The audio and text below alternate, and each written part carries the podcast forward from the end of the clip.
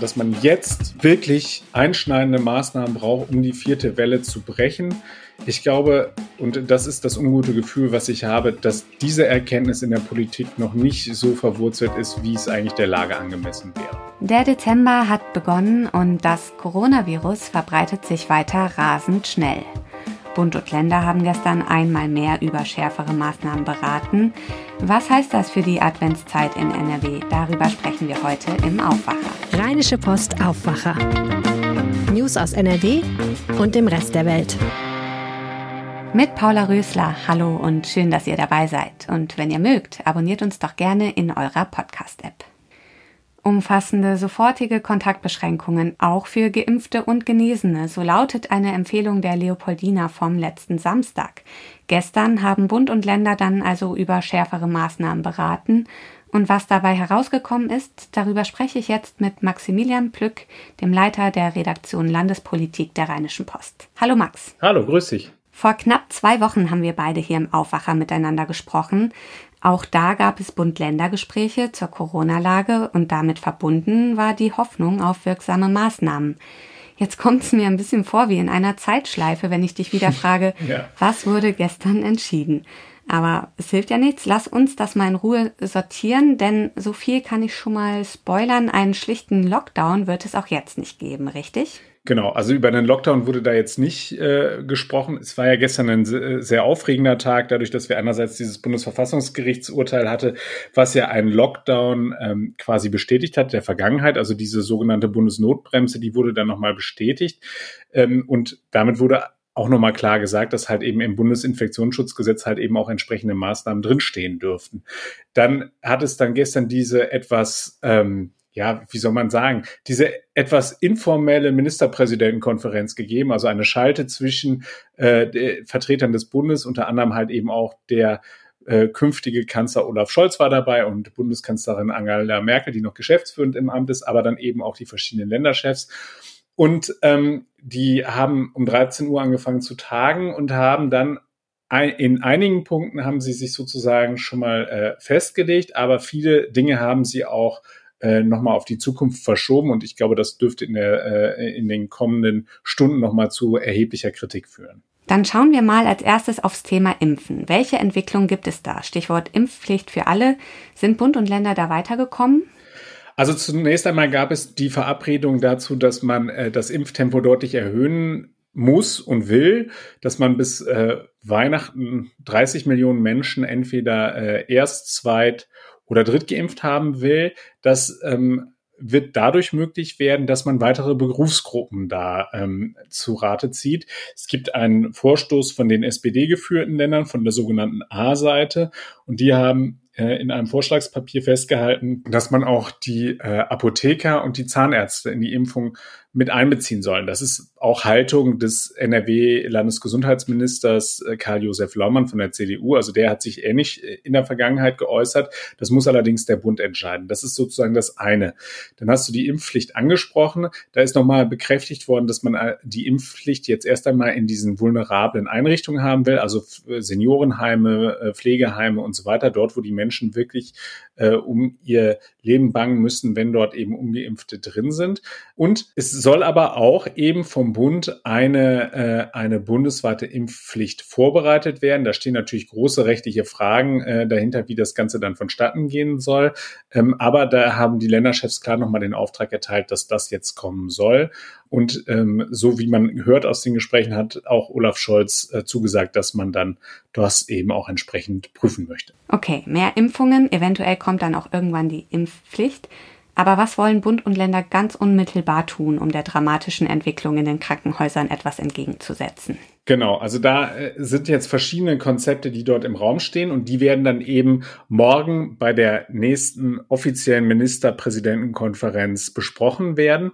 Das, was schon mal klar ist, ist, ähm, dass sie sich äh, dazu äh, aus oder dafür ausgesprochen haben, dass man sagt, Großveranstaltungen müssen deutlicher begrenzt werden. So, dann ist jetzt die Frage, was heißt das? Es gibt ja beispielsweise Länder, die plädieren dafür, dass es ähm, im Fußball sogenannte Geisterspiele gibt. Das heißt also, unter Ausschluss der Zuschauer sollen dann äh, die Bundesliga-Profis kicken.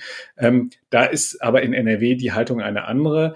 Da habe ich zum Beispiel aus der gestrigen CDU-Fraktionssitzung gehört, dass man sich da vorstellen kann, dass man eben die Zahl auf ein Drittel äh, begrenzt. Ähm, das ist vor allem mit Blick auf das Wochenende interessant, weil da haben wir hier das große Spiel ähm, der BVB gegen äh, den FC Bayern in Dortmund. Und das wäre jetzt eine Sache, die dort äh, schon mal besprochen worden ist. Aber es gibt auch weitergehende Maßnahmen. Äh, beispielsweise wird auch gestritten über das sogenannte 2G-Modell im Handel. Das dürfte bei uns die Handelsunternehmen wirklich vor große Herausforderungen stellen, wenn denn das kommt. Und so, so wie ich das höre, ist das jetzt auch nicht unbedingt die favorisierte äh, Lösung von NRW. Das ist, kommt auch von der A-Seite, also von den SPD geführten Ländern. Das würde dann bedeuten, dass äh, ungeimpfte nicht mehr äh, in, in den Modeladen dürfen. Also ich glaube nicht, dass sie das sozusagen auf den, auf den Lebensmitteleinzelhandel kannst du es nicht ausdehnen. Das wird rechtliche Probleme geben, weil die Menschen müssen sich ja auch immer noch versorgen. Äh, das, das wäre dann ja sozusagen existenziell. Aber wenn du jetzt beispielsweise mal Schuhe shoppen möchtest oder irgendwie ähm, äh, dir einen neuen Anzug kaufen möchtest, dann wird es halt eben, wenn du ungeimpft bist, deutlich schwieriger werden, äh, das zu machen, wenn denn diese Regel kommt. Und da ist dann halt eben auch die große Frage, wer kontrolliert es. Und da sieht dieses, dieser Vorschlag der SPD-geführten Länder sieht vor, dass das dann eben auch die Handelsunternehmen machen müssen.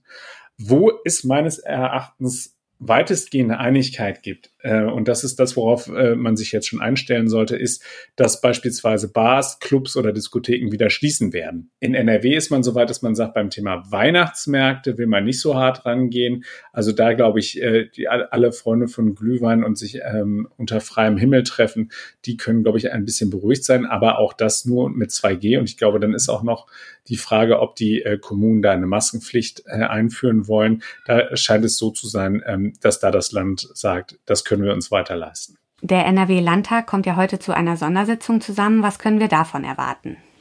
Also das äh, zeichnete sich heute schon massiv ab, dass was da beschlossen worden ist, sehr kritisch oder beziehungsweise die noch ausstehenden Beschlüsse, so muss man das ja am Ende des Tages sagen, äh, dass das kritisch gesehen wird, weil natürlich alle ähm, sich jetzt fragen, warum kommen die zusammen und dann schaffen sie es nicht sozusagen die Maßnahmen zu beschließen, auch wenn sie dort stundenlang zusammengesessen haben, weil einfach ja natürlich diese Dringlichkeit jetzt im Raume steht. Jetzt muss man schnell handeln. Das hat beispielsweise auch die Chefin des Deutschen Gewerkschaftsbundes hier in NRW, Anja Weber, mir gesagt. Sie meinte eben, dass sie da völlig, völliges Unverständnis dafür hat, dass da immer weiter so gezögert wird. Da müsste jetzt dann wenigstens bei diesem Bund-Länder-Treff, bei diesem offiziellen Bund-Länder-Treff, das morgen stattfindet, müssten dann eben auch entsprechende Maßnahmen beschlossen werden. Aber ich glaube, dieser Wille ist tatsächlich da. Es haben sich gestern dann sowohl die Grünen als auch die SPD zu Wort gemeldet und haben wieder gesagt, zögerlich, das Land kriegt es nicht hin, das äh, Land könne selbsttätig werden, es müsse nicht immer auf den Bund zeigen, es müsse nicht immer ähm, sich hinter den ähm, äh, hinter diesem Flickenteppich, der ja immer so drohend herausgeholt wird, verstecken und könne halt eben selbst Maßnahmen jetzt vollziehen. Aber da hat NRW-Ministerpräsident Henrik Wüst auch schon klar gesagt, dass er ähm, das jetzt auch machen möchte. Es gibt heute früh, bevor äh, das Plenum dann äh, mittags um 13 Uhr zusammentritt, eine äh, Kabinettssitzung. Ähm, die findet ja normalerweise Dienstag statt, aber wegen der Bund-Länder-Gespräche ist sie jetzt auf Mittwoch verschoben worden. Und da werden dann Maßnahmen besprochen werden. Dabei wird unter anderem natürlich auch die äh, Wiedereinführung der Maskenpflicht im Unterricht eine Rolle spielen, äh, die ja ähm, schon verkündet worden ist von Frau Gebauer. Ähm, da, und dann eben diese weiteren Maßnahmen, äh, die da in Teilen jetzt schon aus der Fraktionssitzung rausgetröpfelt sind, die sich da abzeichnen. Und dann wird der äh, Ministerpräsident sich in den Landtag stellen, wird dann verkünden, was dann ähm, dort von der Landesregierung geplant ist und wird sich dann dort eben noch mal ein paar harte Worte von der Opposition gefallen lassen müssen, dass das alles jetzt erst kommt und dass es nicht schon viel früher eingeführt worden ist. Hendrik Wüst wurde vor zwei Wochen nicht müde zu betonen, dass NRW sich vor der Welle befindet. Besteht dieser Vorsprung nach wie vor? Also es ist tatsächlich so, dass die, ähm, dass das Land beispielsweise, was das Boostern und Impfen angeht, relativ gut dasteht. Ähm, dass, ähm, also wenn wir uns jetzt die Flächenländer angucken, und natürlich haben wir nicht äh, solche horrenden äh, Infektionszahlen, wie sie, wir sie jetzt beispielsweise in Sachsen, Thüringen, in Teilen von Brandenburg oder eben auch in Bayern erleben. Also da ist es tatsächlich so, dass, dass wir dort besser dastehen. Aber es ist halt eben äh, bei Corona sehr perfide. Also das haben wir schon häufiger mal erlebt. Wir hatten beispielsweise am Anfang ähm, wahnsinnig hohe Zahlen in NRW, als wir äh, am Anfang der Corona-Pandemie standen und hier äh, in Gangelt Karneval gefeiert wurde und sich das dann halt eben zu einem Superspreader-Event ausgewachsen hat.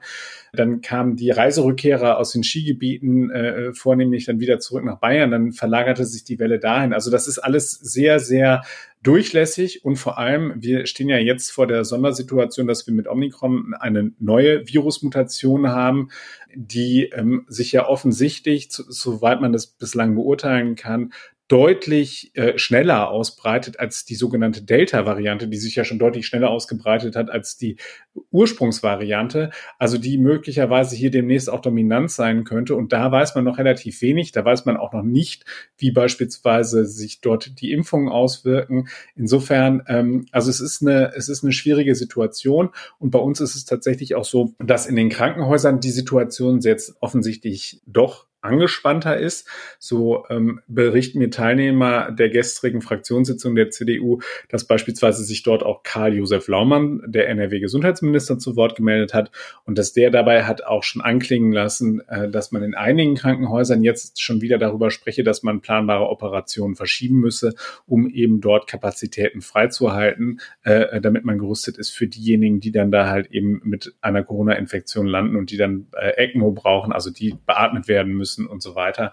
Also es ist ähm, so, man ist ein bisschen besser da als, äh, als äh, so manches andere Bundesland, aber äh, dass die Situation bei uns angespannt ist, ich glaube, da äh, wird keiner irgendwie eine andere Einschätzung haben, es sei denn, er verschließt die Augen vor der Realität. Wie schätzt du die Lage ein? Das, was gestern auf den Weg gebracht worden ist, reicht das aus?